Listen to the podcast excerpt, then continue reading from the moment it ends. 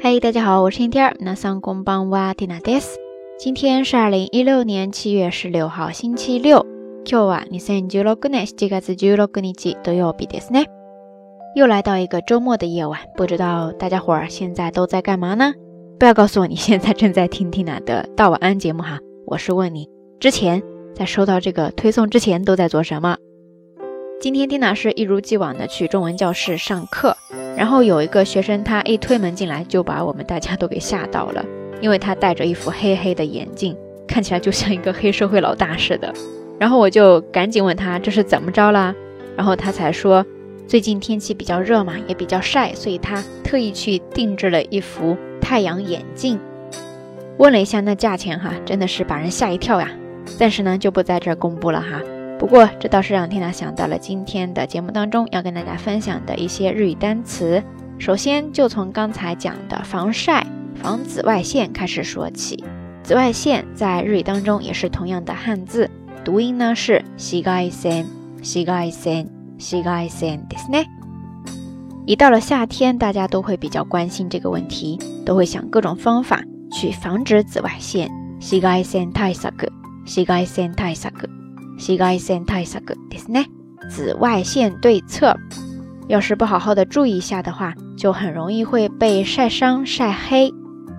这个时候，日晒、晒黑在日语当中，你可以说日焼け、日焼け、日焼けですね。汉字写作日烧，日呢就是日子的日，烧呢就是呃烧烤的烧了。然后呢，再加上一个假名的け、日焼け、日焼けですね。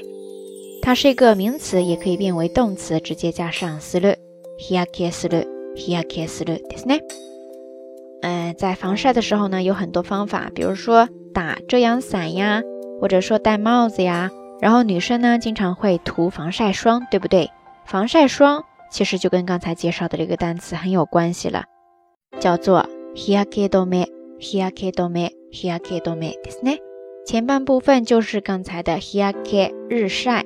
然后后半部分汉字写作停止的止，再加上假名的 me to me，本来呢是应该这样读的，它是来自于动词的 to me lu to me lu to me lu，意思呢就是防止止住，在这儿呢，呃，算是把它名词化吧 to me，然后再跟之前的 hiake 复合之后呢，就要浊音化 hiake do me hiake do me hiake do me ですね，意思呢就是防晒，在这呢也可以表示防晒霜。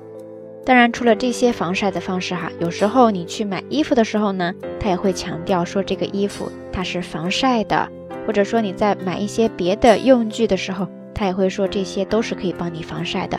这个时候呢，大家通常会看到这样的一个标志，叫做 UV cut，UV cut，UV cut ですね。前半部分那个 UV 其实呢，它就是英文的字母 UV ですね。 是紫外线的英文单词的缩写吧，算是。然后 cut 也是一个外来词，表示减少、减低、降低。